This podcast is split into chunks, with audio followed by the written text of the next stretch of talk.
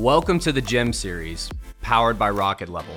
On this podcast, we empower entrepreneurs to succeed by setting big goals, executing like a pro, and having a fearless mindset. The Gem Series is all about investing in yourself. We're here to share the path to getting what you want out of life by sharing the stories of entrepreneurs who have done this themselves, providing thorough research from our team on what careers and habits are yielding the best results, and discussing the mindset it takes to overcome the obstacles that all future entrepreneurs will face. Investing in yourself starts with putting in the work every single day, and this podcast is here to help you do exactly that. My name is Blake Chapman. I'm the Vice President of the Ambassador Program here at Rocket Level, and I am thrilled to be your host for the Gem Series.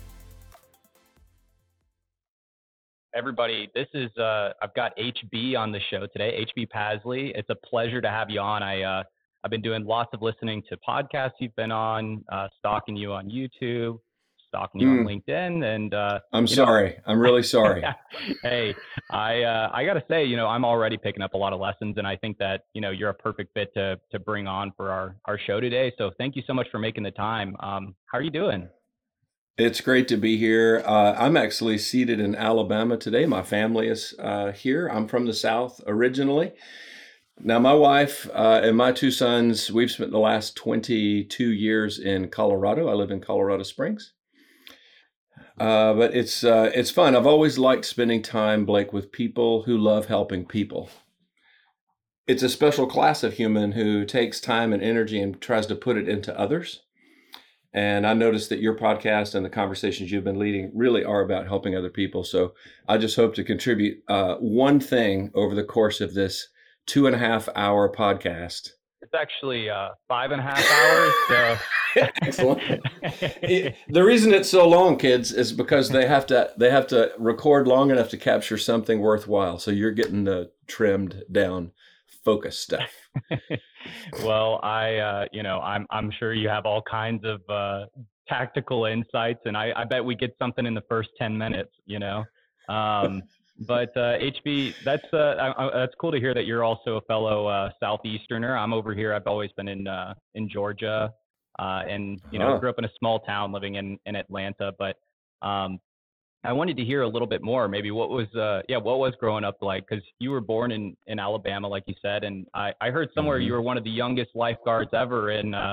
in Alabama. I think I came across that somewhere too, right? no, I, just, I often mention that as the, uh, you know, everybody when they're starting out uh, has inception moments, places where they discover what they love, what they don't love. Sometimes it's trauma, sometimes it's success. Uh, I, I did get my life saving a couple of months before I was I legally should have had it, but I had a, a, a relative who put me through the training before my birthday, which for me was like da da. And uh, I got my first job at the YMCA in Prattville, Alabama. I think my mom had to drop me off like she was dropping me off at school, right? I couldn't even drive yet to get there. And uh, I discovered something about myself that summer. I thought sitting in the lifeguard chair and spinning the whistle and looking sexy would like be my destiny. And of course, you know, that was part of my my destiny, Blake. But looking back over those two summers, the thing that I, I remembered is how much fun it was to teach swimming lessons. I was in the pool every morning from like 8 to 12 with kids of all different ages. And I was practicing that fine art of helping people through crisis moments. But as I look back, I think the, the, the reason I was good quickly is I'm the kid who, though his dad was a lifeguard and a strong swimmer, I failed beginner swimming lessons four times. I mean, well, I had panic attacks when I was a kid. So yeah. some sort of an empathy thing happened where I could understand once I got through that that fear, right? Once I got through the barrier that was in my brain, I was able to see that look on other kids' faces and help them through that moment. And that's really how I remember the first part of my life when I realized coaching was sort of not something I did, it's just something that I was. Mm, yeah. And, you know, it, it, it makes a lot of sense, you know. I mean, I think that's so powerful that you're like, I, you know, was having panic attacks. It took me four times to to pass through it because, you know, if you're going through the, if you're going through uh, freaking out in the pool over there, probably the last person that you that could bring you i don't know you don't know that for sure i guess but it's a lot harder to bring comfort to somebody if you haven't been there yourself you know because they'll be like well i just i don't know that uh, you quite relate to what i'm going to because you're uh, you're somebody who your parents threw you in the pool as a baby and you started doing uh, perfect perfect uh, perfect swimming right away you know so mm-hmm. perfect butterfly stroke so i was trying to think of a good uh, That's right. I suffered, I think, more from stage fright. Like uh, mm. the crowd. It's funny that my career for the next decades of my life, I stood in front of hundreds and thousands of people, writing music, performing, uh, speaking, and working in public. It, it's like you would never have put money on me when I was a kid because I was so freaked out by the masses, by you know faces looking at you. And then, sure enough, that became uh, central uh, to my journey. But you're right, though. Empathy the ability to get in somebody else's shoes, the people that you care for, is probably the secret sauce that the best advisors that I know um, tap into that, which seems to be more important than that list of expert skills that you have. Because I work, I work with nerds, Blake, and they all have powerful genius nerd skills. And and nerds often want to lean on that genius uh, and what happens is they they miss the opportunity to make deeper connections with the people that they're talking to because the it's all about empathy and hearing somebody else's story not just bringing up your superpowers. But you know i guess i'm i took off there. Yeah. No absolutely. Uh, you know it kind of made me think too because i was like so after you had this experience as a lifeguard and you this when did this epiphany come to you? And like did that lead into you know your next jobs or uh, you know and was that something you kind of took into consideration pretty quickly once you learned that about yourself? Well i think what happens is in my journey i was not that smart. Like i take usually three times hitting my head on the same problem before i actually learn the lesson. Uh, and so i was a slow learner so retrospectively as you get older you start to put these things together especially if you learn that your own story is the seat or the foundation of your authenticity. People throw around that word authenticity or being authentic a lot. Uh, and it kind of, it, it, honestly, sometimes it confuses me the way people use the word. Here's what I do know that if your mission in life isn't connected to your actual story, you cannot be authentic. So I sort of discovered that slowly. I would say my next major steps really in my journey were going to college. I went to Samford in Birmingham, Alabama. And by then, I was already interested in something. My dad was an accountant. My mom was like an executive uh, office, you know, gal who took care of everything. And so I had very conservative, straightforward parents. Well, I was interested not only in the liberal arts and music and writing, I was also interested in ministry. One of my mentors coming up was my youth pastor at my little church. And what I learned in that space was that loving other people was was a very powerful art and it sort of consumed a lot of my energy. So I went to college actually thinking about that kind of stuff. Joined a music group because uh, I've always been creative in that arena. And the guy leading this music group, I thought we were just going to do maybe normal, I don't know, church music or because I kind of knew that stuff. He he booked a concert at a juvie hall and here's so here's a bunch of basically we're it's a white ensemble from a private Christian school playing for 200 black kids on the west side of Birmingham, and it it was one of the worst concerts ever performed. so, uh, yeah, how did I want a quick play by play? How did that? it, it was I, bad. The, the jokes were bad. the The music didn't fit the kids were thankful that we're there. Now you could tell that, like they were like, oh, you know, just having somebody who cares that was powerful. But we didn't know we didn't know how to how to build that bridge. We we had the heart to to love on them and to help them, but we didn't have the tool. So we get out of this deal. I, I can see the look on the chaplain's face. He's relatively disappointed. he expected more. We get out in the parking lot, and I remember my colleagues uh, turning to the guy who was leading it, a guy named Greg Nicholson, great guy, spent his life in Thailand, still there. And uh, everybody was like, hey, whose idea was this? We should never do that again. And Blake, I spent the next 35 years of my life trying to do that better. I, I could not get it out of my head. So I, I literally, I began, that's when I began to write music and create messaging that I thought would better suit that environment. And uh, that's how I that's how I kicked off my career. And literally for over three decades, I was trying to figure out how do how do I create messaging that people who are in need can hear, that they can act on, and how do I just bridge that gap? You know, so that that would that probably defines more about how I spent a lot of my adult life uh, until recently. I just recently have moved into professional advising as a business advisor and business coach. There's, um, you know, I feel like there's a lot of overlap there too between, you know, the impact of what you were trying to do with your music and what you're doing right now. Everything kind of builds to builds to that moment. I was uh yeah, I I I absolutely love music and I whenever I saw you had a musical background, I was like, all right, I'll try not to talk your ears off too much about it. Um, but that was something that I was Sorry. Do, do you play an instrument? Yeah, yeah, I do. I do. Um, I love. Uh, I, I I make like singer songwriter music, and uh, you know, do some production in my house and stuff like that. It's my uh, it's my second my second love. You know. Awesome. And, uh, awesome. Yeah. So whenever I saw that you were doing, I was like, not only were you involved in like uh, you know all kinds of you know performances and production, I also saw something about you know you were even creating like analog tone. I read that on there. Um, and you really did stalk me. Very good, by the I way. Was, Any guest curious. on the show? if you're guesting on Blake's show, you better be ready because this guy does his research. He's going to know stuff that's going on. It's it might have come from that same logic. So even though I I was a leader in what we would call the small boutique or guerrilla warfare nonprofit sector for a long time, but a lot of people don't realize that the smaller nonprofits basically are just small businesses.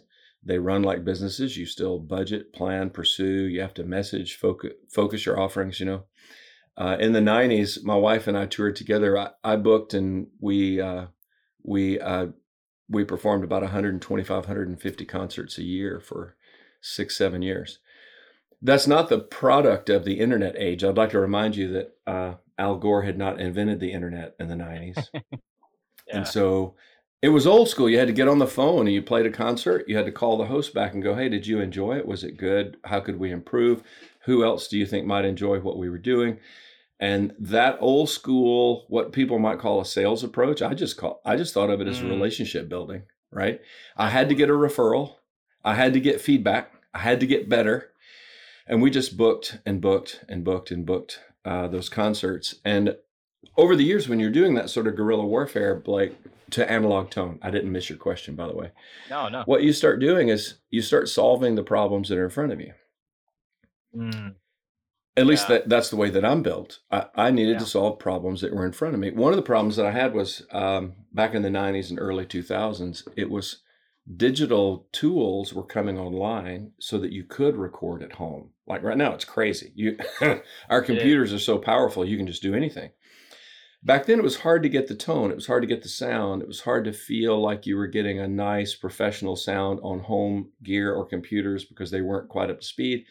So uh, I had fallen in love with how music sounded in the 60s and 70s when everything was analog and going to tape, and Same they here. used, you know, tubes and stuff like that. Yep, so I actually, yeah, I did some research and I actually found out that I could add, I don't want to get too nerdy, but transformers are one of these very physical tools that changes electricity from a certain value to another value. And when that happens, it also can, in audio world, impart a little sound or a little warmth, a little interest. And I was so fascinated by it that I did actually uh, invent a little circuit that created something very easy for the small small business musicians to use. And uh, i had a lot of fun promoting and connecting that with some professionals over a few years. Um, that business is no longer alive. You won't find analogtone.com out there. We didn't move enough product for me to create a saleable business. That would have been nice. Um, but like you i had i always have a few too many irons in the fire I relate to that. yeah. So it, it never became my primary, but it was really fun to invent a thing, make a thing that might help somebody else. And I think that's kind of the predictable nature of my journey at this point. Yeah. Well, I mean, as an, as an entrepreneur, uh, it's so important, I think, to be able to take a step back and look at things from a bigger picture and realize that there's so many missions that probably fit into something that would achieve helping somebody else, you know. And this is just another example of uh, of that. I was curious. I, I won't go off on too much of a tangent and just talk about analog tone, but is it the, is it the blue box? Is that what it, it is? was. Yeah, there, there was a there was there. Yeah, I was like, there was that thing. It looks great. I love the look of it. I might. I saw one on Reverb before our call, and I was like, I might have to pick one up, and uh, maybe HB would get a kick out of that. I'll I'll try it out. That, that's very funny that those things are still floating around. I, I made a couple of small ones that were desktop, and I made a actually made a rack mount unit that had eight circuits in it, but there oh, were very amazing. few of those. A couple shipped to Europe. It was just, it was weird and interesting. You know, I, I, it comes down to probably something that I was learning then that I didn't actually master. I don't know if I've mastered it yet either, but I, I was just learning uh, that we have to understand the people that we're serving and get really, really focused on that particular group because nobody can afford the time and energy to just spread your message everywhere and the more focused you get the the more fun it's kind of like limitation itself brings more power and more energy to what we're doing. Um, with that in mind i hope you don't mind this is a gratuitous. I'm going to turn it around on you. I'd love to find out as you guys have been working on the podcast you've been working on your messaging uh, how would you put in a short paragraph your picture of your ideal listener the people that you think are getting the absolute most out of this podcast, who you love messaging to, who are those people? How do you describe them? You know, that's uh, that's a wonderful question. That's something that I think we chew on quite a bit over here, and I uh, I'm always wondering that, and I found that it, it, it goes pretty it goes pretty broad, but I do notice that there are a few things in common. Um, you know, in terms of like broad categories, absolutely like business coaches, all day long. I want to. I love talking to business coaches and getting to uh, you know introduce them to messages of other people. But I would say um, our is typically somebody that is uh, has some sort of an entrepreneurial spirit, um, a desire to find some sort of way towards financial freedom, and you know generally values uh, is hungry for autonomy like all of us are um, hmm. and, mm. and, and I'd say beyond that, it's also somebody that uh, is looking at life today and imagining what life could be like, uh, you know, one year down the road, two years down the road, if they made a few gotcha. small adjustments to become a better version of themselves. You know, so that's I, very powerful. You know, I and and and because that's who I am. You know, that's uh that's somebody that uh and so I I hope that that message comes through with this podcast and you know, guests like you are always, uh, you know, you you, you aid this mission, you know, in, in such a powerful way. So it's always wonderful to get to talk to guys like you. And, um, you know, eh, my, I, I could, I can't complain over here. You know, my life's been good getting to, getting to meet all these wonderful people like yourself and share that message with our listeners. So thanks for asking me that. Blake, I, I too love that conversation about who not only who we love but who we're magic with. And you just said something i think is very cool. I've yet to find um, because i work with advisors okay a lot of financial advisors people in professional services. I find that whoever they are whatever they love whatever is their story their driver and I, then i take their favorite clients if we can put them into like a a bowl and look at them they share so much in terms of value, story, drivers, and what interests them that I can, I can almost look at either one of those first and know what the other one's going to be. I can look at your mm. best clients and I'll know who you are. Or I can look at you and your team for a little while and I know exactly who your best clients are going to be. Mm. My job, though, is to help each business owner discover that for themselves. I can't just tell them because, well, that's no fun. Yeah, um, yeah. And when we discover stuff for ourselves, it means more to us. And it becomes valuable. So. No, that's that's wonderful, and I think that's like just so true. How did you? Yeah, how did you get to a point? Um, because kind of like you mentioned about yourself, takes me a while to get to epiphanies and I have to hit my head three times too to to to have these things happen. So, you know, tell me a little bit about getting to uh, you know, that that kind of conclusion about about people. I mean, these are these are deep truths that I think are essential once people can actually realize, you know, how relationships operate. You know. hmm I and you know, like you and like me, we we've often assembled our best wisdom from people in our journeys, not from books. Now, books are important, but they don't quite do the same thing that a person does when they put their hand on your shoulder. They're talking to you specifically about your stuff and asking you hard questions. Okay. Nothing replaces personal interaction, mentorship, one on one, human connection. Okay. So I remember uh, it's been many years, might be 20 years ago. I was talking to my friend David Shirk, who's a very good mentor of mine. We started talking about personal gravity. The idea that every human, like a celestial body, right? I always think, I like to think about myself as having a heavenly body. You should ask Robin, my wife, about that. But all heavenly bodies have enough weight in them to attract. And there's two questions implied in that. Does your life have enough weight purpose and focus to actually attract and then who you attract is uh, it's a polarity issue it's those who are like you they, there's something that you're resonating with and uh, I, would say i've been you know i've been chewing on that a few decades so i've been working on that been chewing on that for a couple of decades it's when i stepped into financial advising mm. that i was i was enjoying the sport of being an advisor but as I was looking around, I was realizing that every advisor is actually running a small business. They're developing trust. They're trying to deliver very important life messages to people of all different shapes and sizes, some who are ready to hear that message, some who are not. Okay. Some who have big goals, some who may not. And I, I watched this happen and I realized, oh, I see this personal gravity thing in play here. I see yeah. that this type of advisor attracts this kind of client and they do better together. And I realize there's no one way to build an advisory profession. And it's certainly ham handed to the nth degree for anybody who's in the financial services just to feel like they should just run around trying to chase people at high financial brackets. Mm. That's just dumber than a sack of hammers. Yeah. I mean, I get that. Yeah. Uh, I get that capacity has to be there to need a financial advisor, but there was so much more I thought that advisors could put into their personal gravity development uh, that had to do with their story and their drivers and the stuff that made them unique that, and they could leverage that. So that's why i started the business called ideal client experience because i wanted to help uh, two things roll out immediately. Get a hold of yourself so you can know who your ideal client is i.e authenticity. And then secondly learn how to make the entire process about them and not about you. That's where the experience part comes in. And it turns out that message was received so energetically from my peers that my coaching practice launched uh, almost accidentally as I began to process this with other. They were like, please, let's spend more time working on this together. And I was like, please, I will be happy to if you pay me. yeah. so, make this my livelihood. yeah, and it was more fun. I liked financial advising because it was a very it's a it's a wonderful art and it's a very uh, admirable sport and some very good people are in that field.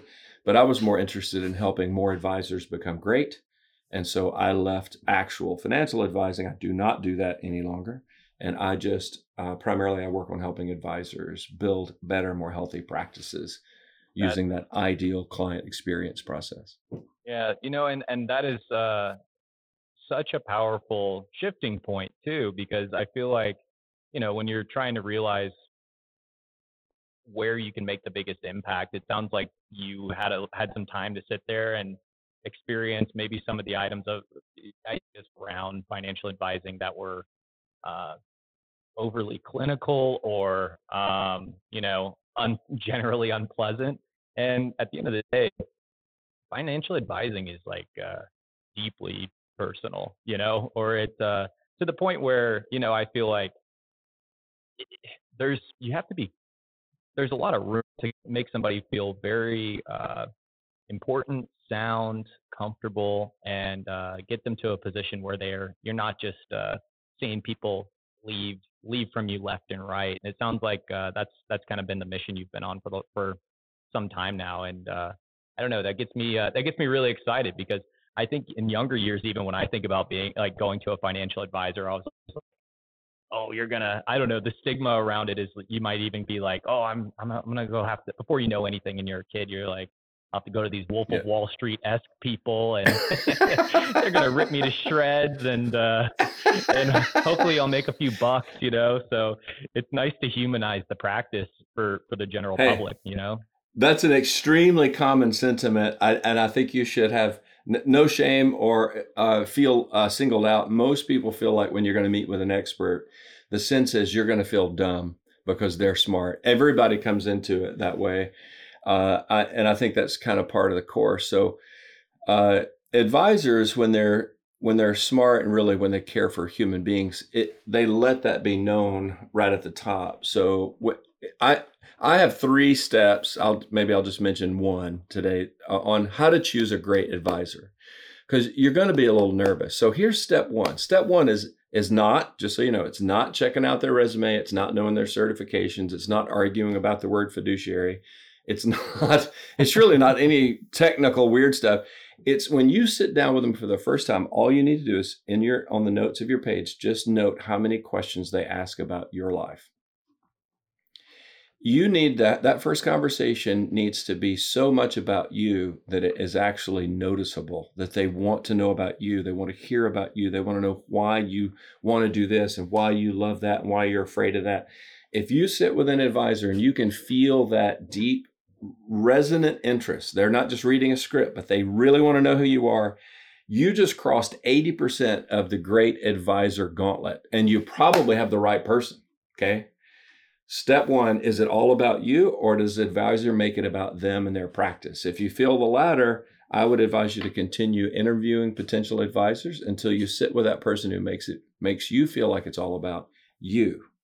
That's you know, and that's in, that's incredible, uh, incredible advice, you know, because I do feel like if you're partnering up with somebody that is uh, just running down a running down a form with you and filling it out, then I don't know. There's I, I just can't see you uh, building a building a relationship out of something something like that. Um, I, I had one note on here of something I wanted to ask you about a little bit, just because I've noticed that you know you've you, you've talked a lot about failure over the years and, and being able to navigate through that and, uh, you know, the power of vulnerability. And that just really, I don't know, just really resonated with me. Um, I think vulnerability in particular is a superpower in anything you're trying to do. Uh, mm. Uh, mm. I, I, think it's your your your biggest advocate because it does align with what your origin story is and your motivations. Uh, so yeah, tell me a little bit about you know your relationship with uh, with with failure and and what kind of I don't know. Sometimes it's hard to be vulnerable, you know. so uh, no, what, what it, it is. It is hard to be vulnerable. Well, and it it is true that I feel like I've made an Olympic sport out of messing everything up uh, more than one time because uh, I am a slow learner. Um, you know, I, this is funny. This comes from two different sides of my life, but um, and it just came to my mind. I don't often talk about it this way, but coming up, because I, I did take on leadership roles, okay?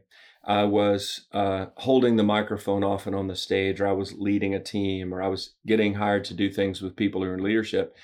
Um, this I hope this doesn't come off cynical or negative, but I also learned very quickly that the leadership class can have a powerful butt spirit. I didn't want to say so on your podcast, but I just said you it. I'll that disclaimer, but th- there was this sort of propensity, and yeah. and what I you start to sort this out. You start. So a number of you have probably seen the words rocket level thrown around a little bit here and there, and I wanted to take a moment just to explain what that is. So the Gem series comes from Rocket Level, uh, who is somebody that I work with directly and Rocket Level is a marketing technology company that specializes in meeting the unique needs of small and medium sized businesses.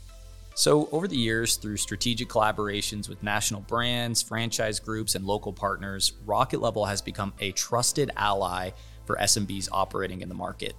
And right now, Rocket Level's primary focus is to provide a comprehensive range of marketing solutions for SMBs including website development, SEO, paid ads, email marketing, social media management, and just about anything you can think of. By offering a done for you approach, Rocket Level takes care of all aspects of digital marketing, allowing SMBs to focus on their core business operations. I know that everybody talks about this all the time. It's so hard to focus on the fulfillment side of things and been an absolute honor getting to partner with Rocket Level throughout the years and be able to see them provide a solution for people that maybe don't, don't have the talent right now, maybe don't have the time, and maybe don't have the playbook or the tools available. It truly is buttoned up in such a way that you can give somebody your high level objectives and get this stuff knocked out. So if you're curious, you should definitely, definitely give us a shout you start to sort this out. You start to feel it like, well, I like this guy over here, but when he gets into that position, he acts crazier. This woman is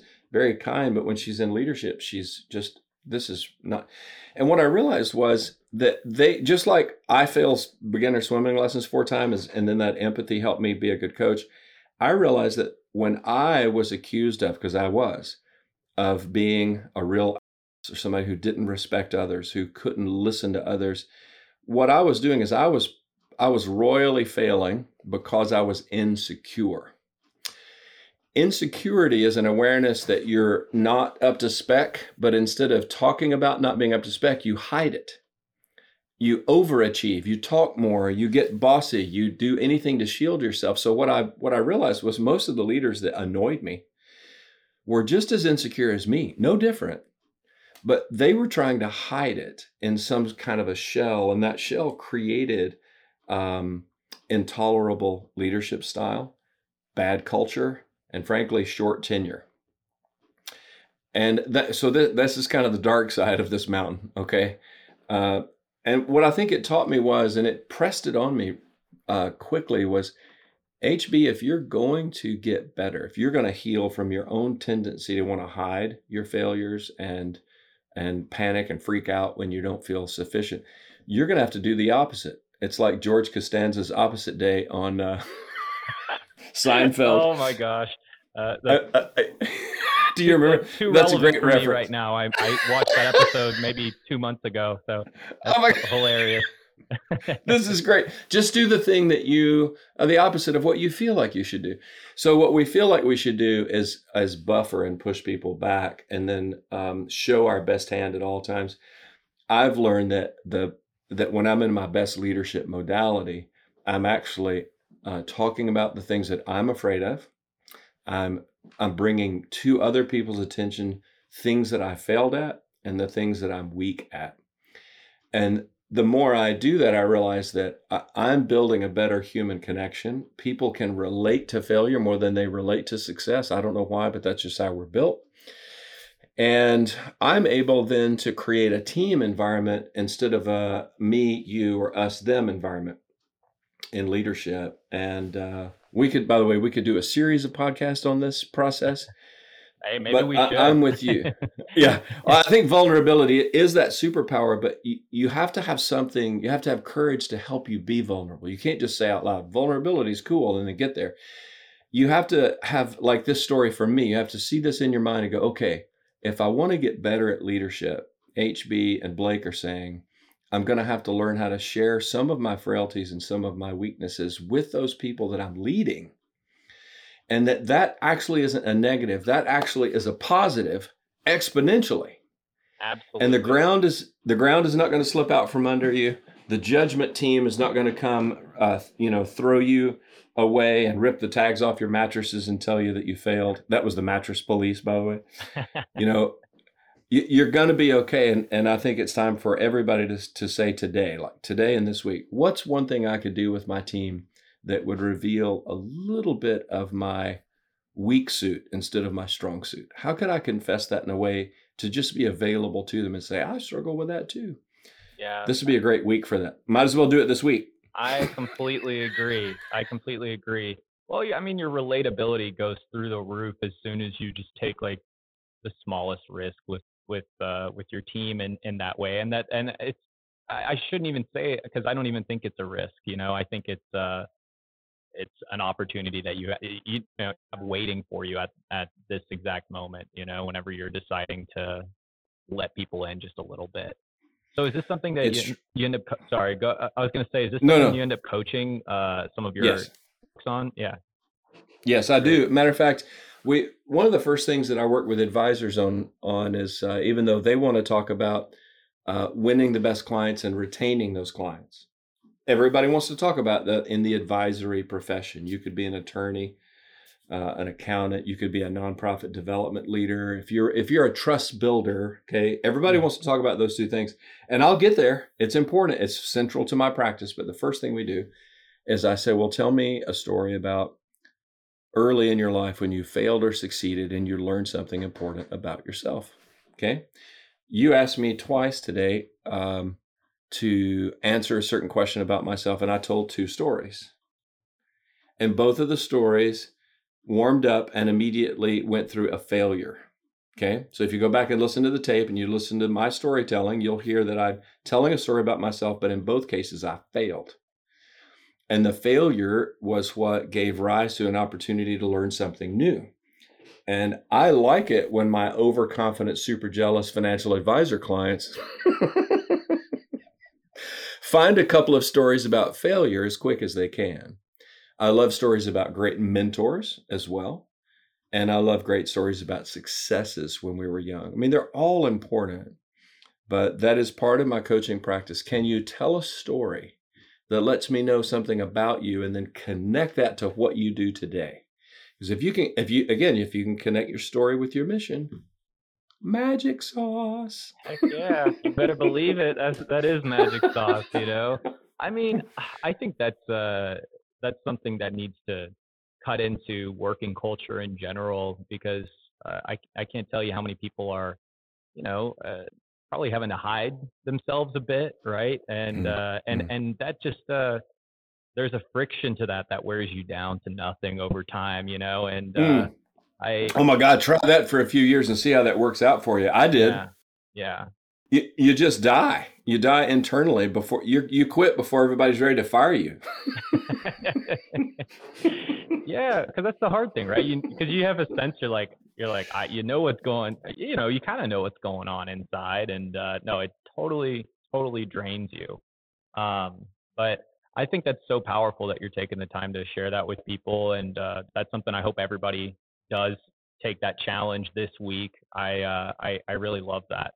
Um, so a, a, little bit of my uh, my my deep diving here. I also saw that uh, you know you, you mentioned uh, interest in like coffee, cigars, minimalism, and what has stood out to me is um, the greater mission. Obviously, is helping people, but also it seems like you know, on the other side of that statement where you mentioned those things, you talked about other items where you're like, I don't know a ton about pop culture and, and you know, things like that. And I'm kind of like that too. Um, and maybe I'm just putting my own lens on this, but do you find that there are things that are really novel to you that just uniquely spike your curiosity? Um, and then uh, how, how does your brain work? I guess I'm kind of I'm kind of curious and stuff like that. You know, I know that's a big question. it's a very scary. How does your brain work? How does your that's brain a very work? scary. How does your brain podcast work, question? Sorry. You know, that's very. I was just talking to somebody the other day who um, was having trouble knowing how to uh, be a host of a party. Like, HB, how do I pull people together to do this thing? Because he's come to several things that my wife and I have hosted. And he's like, well, how do you do it? And I said, well, okay, step one is never bring up your profession at your party. he said, Well, what are we going to talk about? And I said, Tell me one thing that you're you kind of have a nerdy interest in something that involves taste. Now, taste could be taste in art. It could be taste in cigars. It could be taste in fashion. It could be taste in gardening. Okay. Taste is an aesthetic preference. Now, this may be you ask how my brain works. Okay, I'm telling you, I, have never been mm. asked this question before, but I'm. I was. I think it's kind of a. I was like, I'm going to shoot my shot with HB today. I'm going to see if uh, I'll, I'll, I'll go ahead and ask. I've never asked that question before, but I was Might curious. Be a, it, well, it's a bit of a trade secret for me, I think. And I, I told him, I said, look, just decide on the thing that you love to share your taste. This guy loves wine, uh, and he started collecting a little bit, and he started learning. And I said, look, look, dude, just when you get together, don't show off about it, but uh, share your wine taste with others. Bring out a bottle and tell the story. Like, where is this from? What's the region? Tell us something we don't know. Geek out on that a little bit. What's going to happen is you're going to see that other people who love taste, they don't have to be wine experts. They're going to deeply appreciate that you nerd out about something that they could also enjoy. and people are going to have feedback. People can share their opinions. And I think that's the key to a successful party and kind of the key to becoming better socially as a, I will say this, as a man in particular. I can't, I mean, I, I, like women. I'm not one. I'm married to one. I don't understand her, but I sure do love spending time with her. We're going to celebrate 29 years of marriage in November. Okay, we've been at this a while. Yeah, she's smarter than me. Anyway, for men, we tend to uh, want to go engineering. If we get around people get nervous, we want to talk about our skills. Uh, ugh, you want to wrestle? You know, it yeah. becomes weird. So I found that t- encouraging men to think about something that you enjoy, taste, and you enjoy preferences in great conversation, great way to host a party.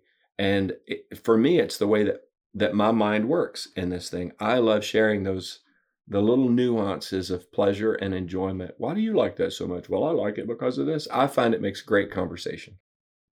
Absolutely, it does. And uh, you know, that's a that's a really unique tool just to be able to actually get people to relax a little bit and feel at ease. And uh, also goes back to you know let people in. It, you don't have to talk about your. Uh, I've always, I've always. That's it's funny. I haven't ever had that realization before, but I always feel like if I'm having a party or I'm at a social event or something, as soon as I start talking about, uh, if we get into careers like immediately, I feel like yeah, maybe we're not doing a great job right away. You know?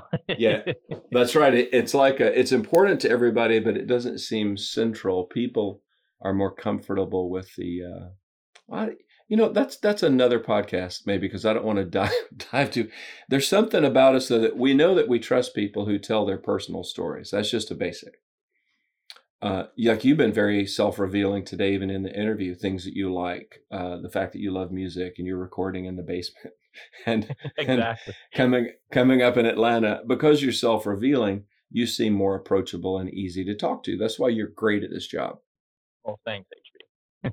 the second thing I know about you is you do a crap ton of research. I love. You must. Do you read fiction or nonfiction as a preference? You know, I think I. I'll say this: I listen to nonfiction. I read fiction. Okay, no, this is very interesting because obviously you, you enjoy podcasts as well. Then you listen to other people's productions. I Absolutely. guess. Absolutely. Yeah, I get it. Absorbing knowledge has its own juju, you know, to it. I, I kind of rebooted my love for fiction a few years ago. I realized I had spent so much of my life learning so that I could distribute that I was tired of feeling like an intellectual airport. So I thought I would put myself back into the entertainment position of reading. And I've really enjoyed it a lot. I'm reading the Jack Reacher series right now. I love these sort of action, episodic things. And um, that, that too me- is kind of a taste thing, you know?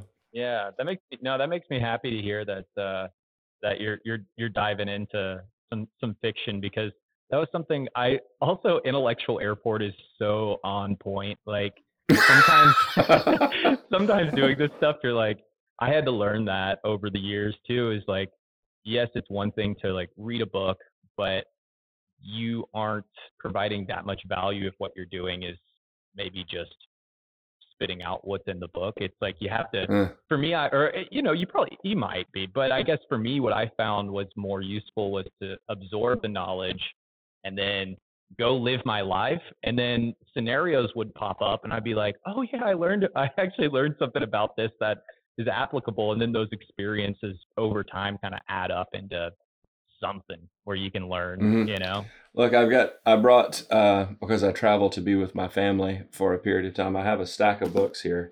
So I have, uh, this is a Lee Child book. This is a Jack Reacher book. Okay. So I'm ready to go there. Uh, this is a devotional book. My wife loves this. Devotional books are like where if you want to have a little spiritual bite every day, like a, a, a hot pocket with scripture in it. This is called the Pleasure of His Company by Dutch Sheets. I've only read one chapter of this. Don't tell my wife. I I got to get in there. You're like, this is a, chapter. This is a great, but I have it because a guy, a friend of mine was bringing this back to my attention that I shared this book with him maybe 15 years ago. It was shared with me 30 years ago.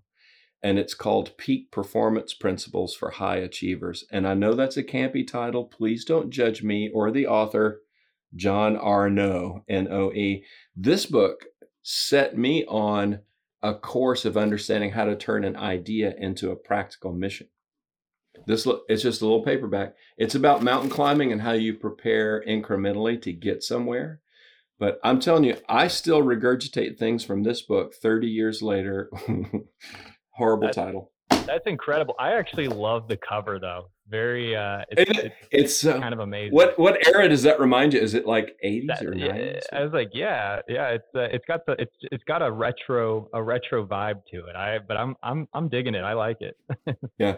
All right. And then because I picked up the book set, now it's gratuitous uh, book plugging time. exactly. Well, hey, you're actually Did you see that coming? You're, hey, you're lining up you're lining up with my notes perfectly because that was what I was uh, I was gearing up to talk about. So never drop. I brought one again. with me. never drop the ball again, baby. It's kind of, it sounds kind of a panic attack, doesn't it? That's uh, but you know my story. And one of the one of the things that I see when I see chaos or panic on an advisor's face, it's often when they lost a client or something went sideways in a relationship and they're not sure why and teams that grow above five, six, seven people, often it's not the, it may not be the lead advisor who dropped the ball. It's somebody on the team. And they're like, HB, I don't know why, you know, I, I did this. I thought I was awesome. And then I, I handed the client over to my teammate and then they blew it. This isn't always the story, but what the reason that we blame shift and it gets um, tense is because we care about our people. So, this little book is um, central to my practice, helping people understand that client experience, how our clients and how our audience perceives and receives us emotionally, how they feel about our relationship, is at least as or more important than the actual product that we're delivering. And the, the market shows this too. Data over the last couple of decades have continued to show that you can't just compete on quality of product and you certainly just can't compete on price because, because the global marketplace has made price compression ridiculous. So, right? So the place we compete now, you and I both, is not just it's not just providing a podcast. You can't even provide just a conversation. You have to provide something that uniquely situates itself in the life of your listener so that they loved it, they got something out of it that was great, and they can't wait to come back next week and do it again. So this is a hundred page book. Never drop the ball again. How the ideal client experience will save your business. It's only a hundred pages long. I tried to copy one of my. Well, I guess he's like a hero for being a writer. Seth Godin. You know that name? G O G O D I N. He's he's kind of the granddad of modern digital marketing. Probably 20 years ago, Seth was writing these little baby books like this with just one key idea. Oh, I And, uh, I just looked him up. He's he has a pretty uh, distinguishable look. Or yeah, yeah, yeah, yeah. You can't miss him. And everything he's ever printed is good. The thing I love it is there's only, there's only one idea in this book. There's not mm-hmm. 10. If I pick up one more freaking business book that has 47 ideas, like everything the author could ever think of, shoved into the pages, I'm going to jump out of a window. So I'm going to do this one at a time. I wanted to ask you about the book too, because obviously it is about I- ideal client experience. So I was kind of curious about the word ideal. Obviously, you want the client to have the ideal client experience, but I wanted to ask also: is that does that go the other direction too? That this is, you know, for somebody that, like, are you looking for the ideal client in this book? Is that something that is kind of factored in? Great question, and it's a both and. I thought it was kind of lucky um, it's like writing a song or a piece of poetry. When I put those three words together, I realized it immediately implies two things, and I loved it. You know, I kind of jumped out of my seat when I found the URL was available. You're welcome. Yeah, ideal client experience. So, so ideal client is in and itself what we've we've been talking a lot about in our in this conversation today, like um, discovering who you're best with, who is magically attracted to you, who you're amazing with. That discovery process in itself gives rise to a new privilege. Because watch this, this is the problem. If you have a hundred clients and they're all different shapes and sizes, and only 20 or 30 are ideal, and then somebody comes in and says, Hey, client experience is important. You say, Okay, client experience, what's your obvious problem? which which client? yeah, yeah, well, you yeah, you have to create 57 different client experiences because none of them are the same. you've got maybe you've got some chunks. In reality, there's three or four groups in there probably. And what I realized was client experience itself has become a debilitating beatdown. When advisors hear it, they know they need to do it, but it, it's so frustrating because they think they have to go and create a magic carpet ride for everybody. I simply decided, Blake, that that was an impossible proposal.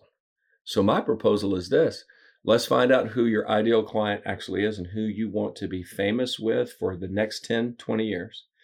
And let's create a client experience only focused on them. Nobody else, nobody else, just them. I, and I know that some questions will come up like, well, HB, does that mean we're going to treat our other clients poorly? No, it does not mean that. And we don't have time in today's podcast to sort through it. But if you want to talk about that, like, can you focus on one group without the diminishment and exclusion of another, yes, you can. And how do you do that gracefully? Well, that's what I put in the book.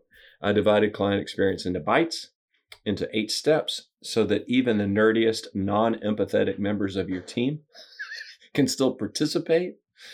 But the the proposal is, and I'm glad you brought it up, and it's very challenging.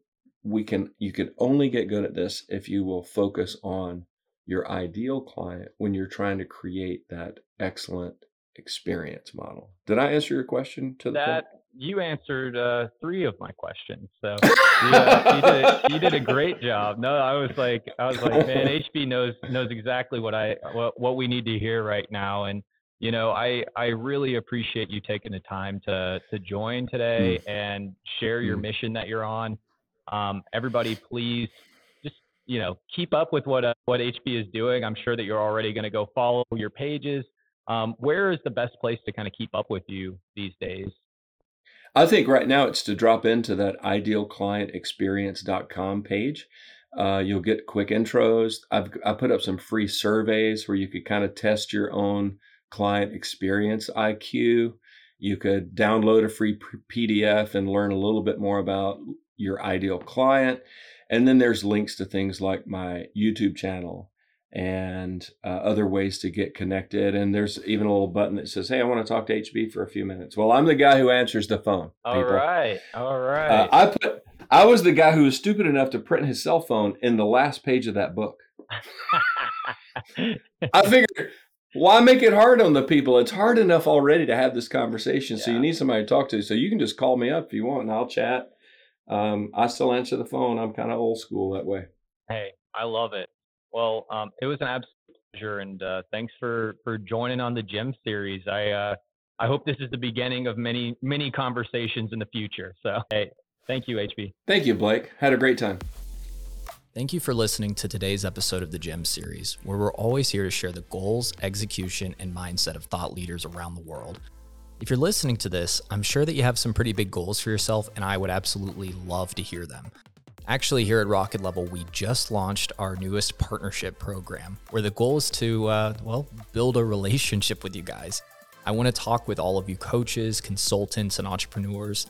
This program is going to be providing free sales and marketing training, giving you access to a massive network of small businesses, and even paying you to allow us to handle the fulfillment side of things. Over the last 20 years, uh, we've been able to learn a lot about how to handle digital marketing for a you know small business.